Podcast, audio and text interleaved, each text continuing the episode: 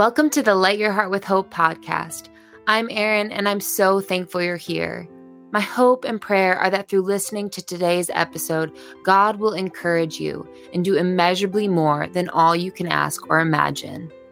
Who are your people? The ones who you can go to when you feel like you have nowhere to run. The ones who will hold you up when you feel like you can't find the strength to stand. The ones who will love you no matter what the ones who let you lean on their faith when yours is faltering, the ones who will help carry the burden of your pain. Who are your people? Maybe you're listening and you feel like all your people disappeared the moment darkness entered your story. People who promised to be there and love you but left when things got hard. If this is you, I believe you will connect with Beth and her amazing story.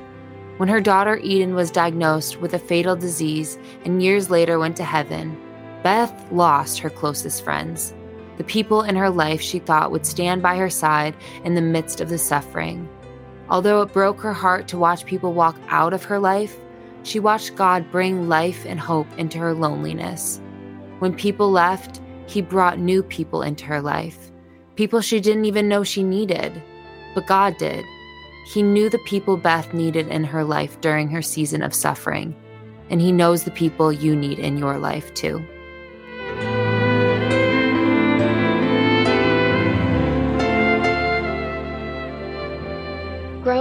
Up, I would say I was pretty stable and did like to do predictable things. And then when I was 17, I went to Honduras for three weeks and I loved it. And there is nothing stable or predictable about being there. And I loved it so much that I decided to study um, Spanish and education. And I really thought I would probably live in a um, Spanish speaking country forever. I went every summer through college and then I lived there for two full years and I was a um, elementary teacher. Loved it. I still love the school where I taught. Through that, I spent a lot of time away from my family. I learned a completely different culture and language. That changed me a lot. And um, it gave me tools for working with the kids I taught I taught in a couple of different lower income inner city schools. So it gave me a lot of tools to be able to reach them. That my choices have not been the safe, stable, but my feeling is you need to be where God wants you to be.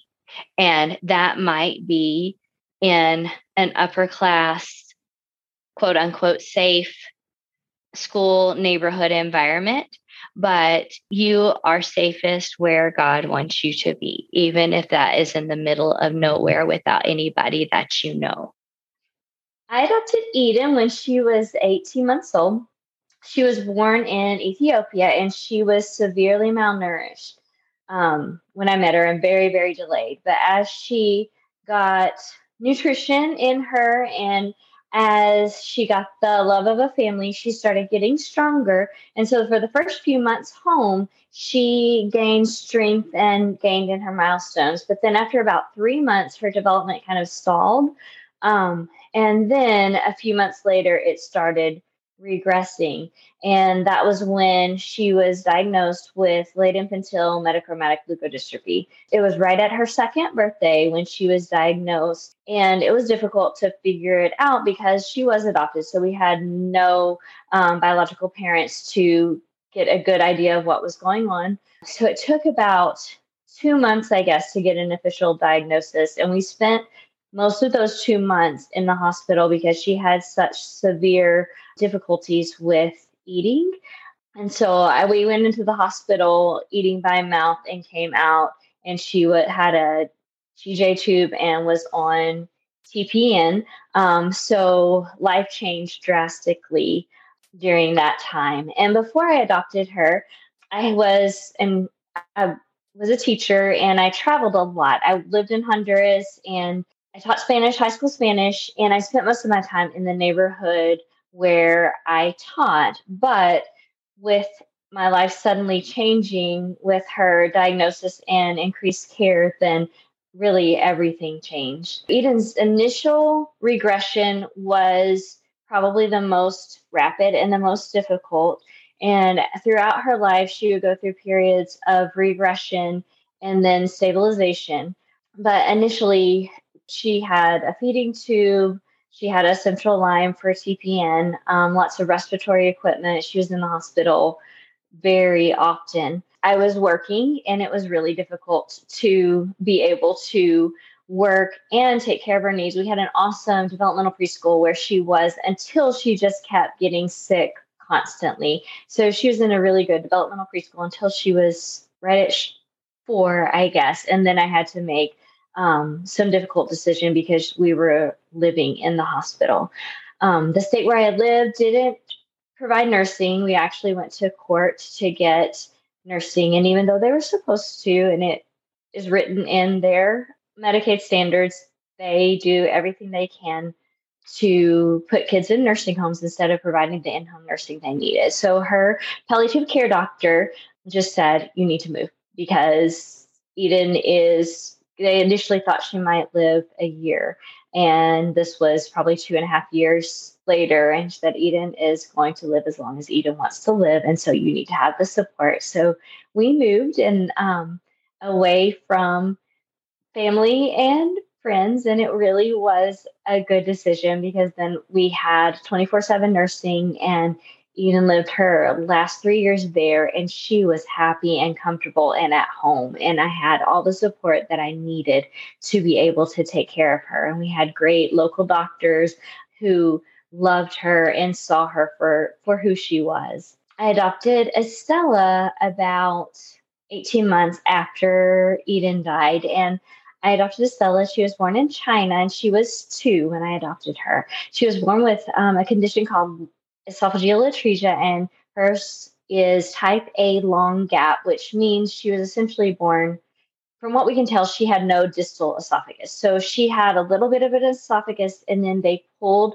her stomach up to make it um, an esophagus when she was about three months old, is what we can figure from her the medical records that I do have, and I do have quite a few medical records for her, which has been helpful. The surgery that she had and before I adopted her did save her life, but it made it really hard for her to eat. And she's had two major surgeries working on kind of undoing that surgery and fixing it where she will be able to eat. The most recent one was about a month ago, um, and I've seen positive changes. So we're hopeful that we can at least delay the final surgery, if not just skip it altogether. So we're going to give her some time with that. She also had a lot of associated conditions that the specialists that we went to were very familiar with and they were able to assess her for immediately but it's required a lot of surgeries. I don't re- i don't even know at this point how many surgeries she has had.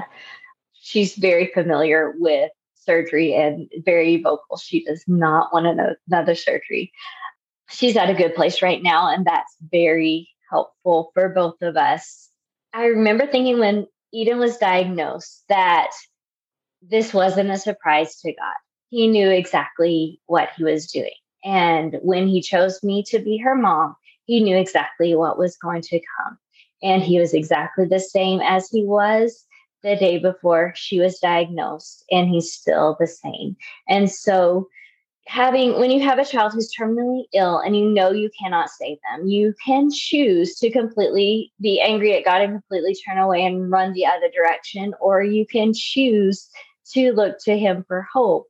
And knowing that most likely Eden was going to be in heaven before me, the only thing that made sense to me was to continue to keep my faith and trust in Christ because that's where I want to be. Someday we will be together in heaven again.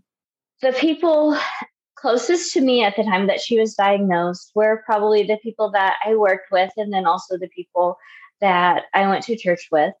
And the people I worked with were wonderful. My entire hall, especially, they would just go when they went to the store, when they went to buy things in bulk, they would come to school with their arms full and load my car full. They would bring me food for supper. They were truly amazing. My the people I worked with were so amazing, um, and the people that were at the time I consider my closest friends just I couldn't do the same things that um, I did before, and I couldn't be involved the same way that I had been before.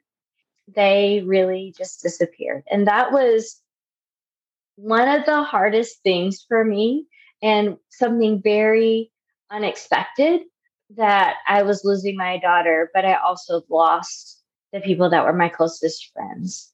Watching other people and what what I see in the past on TV is communities rally around families whose children are are diagnosed with these with horrible illnesses, and that wasn't my experience. But the more people I've gotten to know in the leukodystrophy community, really, I think my experience is pretty typical. Um, a lot of people do not get that support, and it is confusing, and it is hurtful, and it is stressful. I've been so thankful that I've been able to connect with families because then I know it wasn't my fault that everybody disappeared. It is, it was nothing that I did. And really, there's nothing I could do to change that. And I'm so thankful that I have such close friends because still, even now, almost six years since Eden has been in heaven, my closest friends I can still say are my leukodystrophy family friends because we've gone through something similar and my closest friends still have their kids with them and it's really okay that they haven't experienced the same loss that i have um, they've experienced the day to day and they are the people that I still call and text when I have a stressful day or want to share something something exciting with them. So many times I've been afraid, especially with COVID. I think COVID just magnified everything, all the fears, and especially with the Estella being fragile and susceptible to respiratory illness. But it's helpful to remember what God has brought me through until now because I've been through so much and He has been faithful every single time. He has been faithful. And when I am so, when I'm afraid and stressed, then I just remember that He has taken care of me until now and He's, He is still here.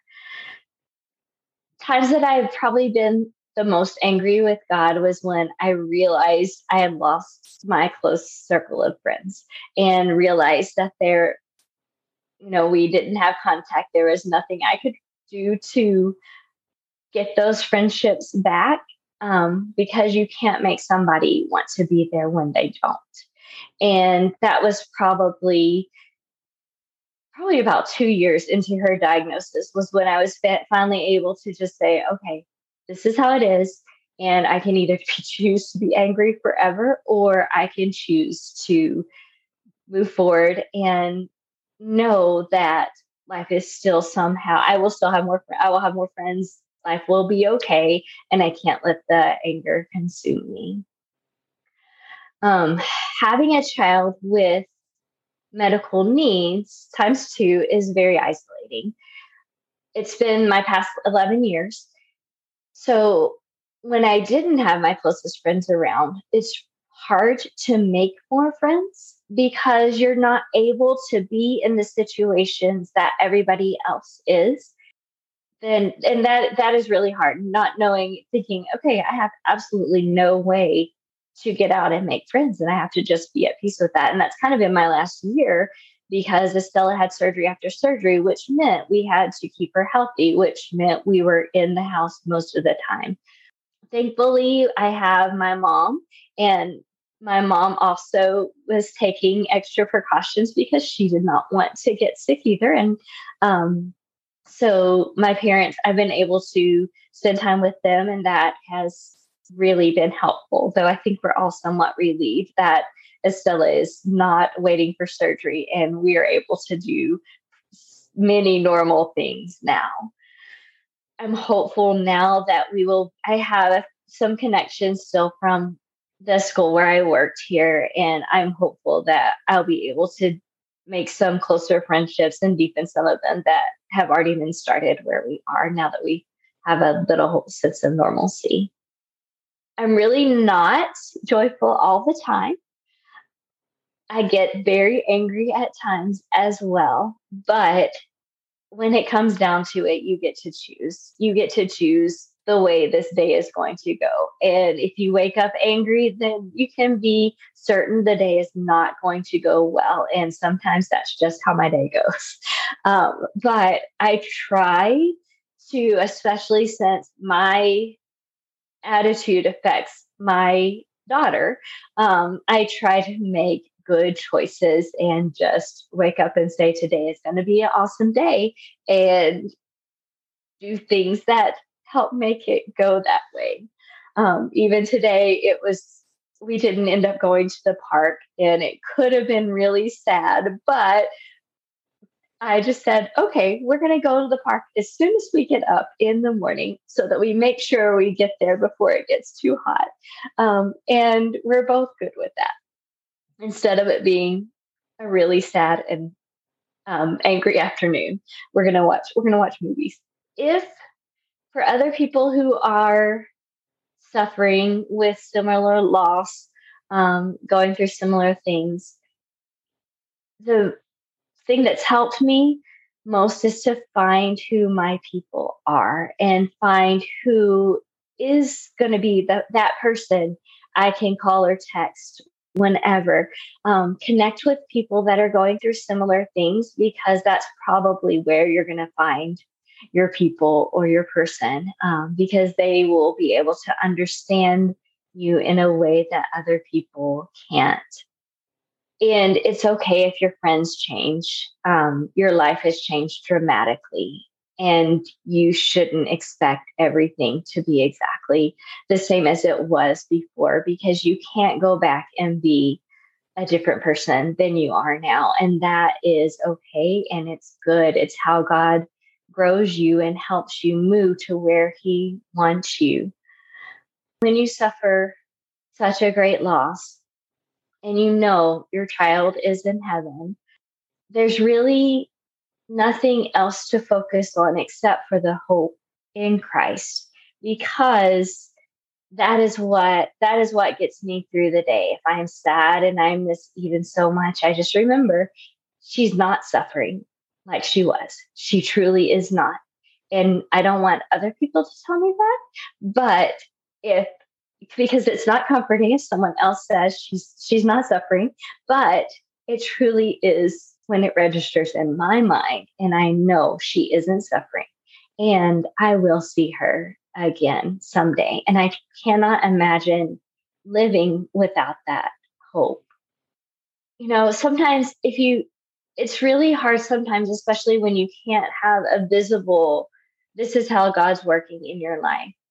But one thing, especially with everything unexpected with Estella, I can see how God has been worked, how He worked through Eden to put her with me because everything that we dealt with, I had already done before with Eden, not as many surgeries, but I didn't. It was, you know, I'm sorry she has to, I'm sorry we have to do this. I'm sorry she has to have a feeding tube. Um, I'm sorry we have to do respiratory treatments and things like that. But the doctor says, okay, this is what you do. And I've been able to do a lot without, with her having minimal time in the hospital. And, you know, in, in another case, they would say, like when we were discharged from surgery, she was still throwing up, not tolerating her full feeds. And I said, I've got this. Send this home. We'll be fine as long as we don't need IV antibiotics.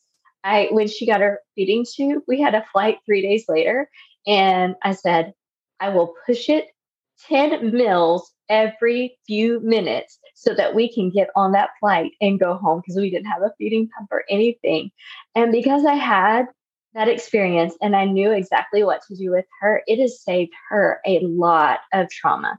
And it's, it has, you know, if she was placed with another family, I can't imagine what her life would have been like because she did need what I had learned from her sister to be able to get to the place where she is today. And I think that has been helpful for me, just being able to visibly see how God has worked in my life and the life of my daughters to make sure they both had what they needed and somehow let me be fearless and figuring out what they needed and just do it and not worry about it and not not be stressed about it and just this is what they need. This is what i'm going to do. And that's how it is. Um, that's been that's helpful and i think it's hard if you can't if there's nothing you can remember tangibly but i also think that a lot of people if they stopped and thought about it they could probably find some way that god has worked in their life up until now and see some way that he has used the suffering and what they're going through to get them to where they are right now. I knew that eden had malnutrition and developmental delays, but that wasn't really uncommon for a kiddo um, born in Ethiopia. Um, and so I had no idea what, I had no idea the severity of her um, condition. And with Estella, I knew there could be other things, but I say we hit the lottery. We had she had every single possible condition that could have gone um, with what I knew, and that isn't that isn't really typical, um, but it is. And I had dealt with surprises before, and just like with a biological kiddo, if there's a surprise, you're going to take care of your child. You're going to figure out how to help them, and so they're no different. That just because I didn't know every single piece of information, it didn't make either of my girls any less mine. I had always wanted to adopt. I think God put that on my heart at a very young age because He knew exactly what was coming. And I can't really say that there is a specific, okay, this is what happened to make me want to adopt. It was just always on my heart. Who are your people? I believe God brings people in and out of our life during seasons. Some remain, some walk away, and then some walk in when you least expect it. God doesn't intend for us to walk through life alone. His plan is not for you to bear your pain on your own. We are called to be in community because God knows we need it, especially during times of heartache. People may walk away, but God never will. Trust that He will bring the people into your life that are meant to be there for such a time as this. He knows who and what you need in every moment, and He promises to provide everything you need for life and godliness. Don't cling to those who walk away, cling to Christ. Thank you so much for being here. I hope that Beth's story encourages you to share your own story. You matter, your life matters and your story can make an impact that matters for eternity. Make a difference today for someone who is fighting for their tomorrow.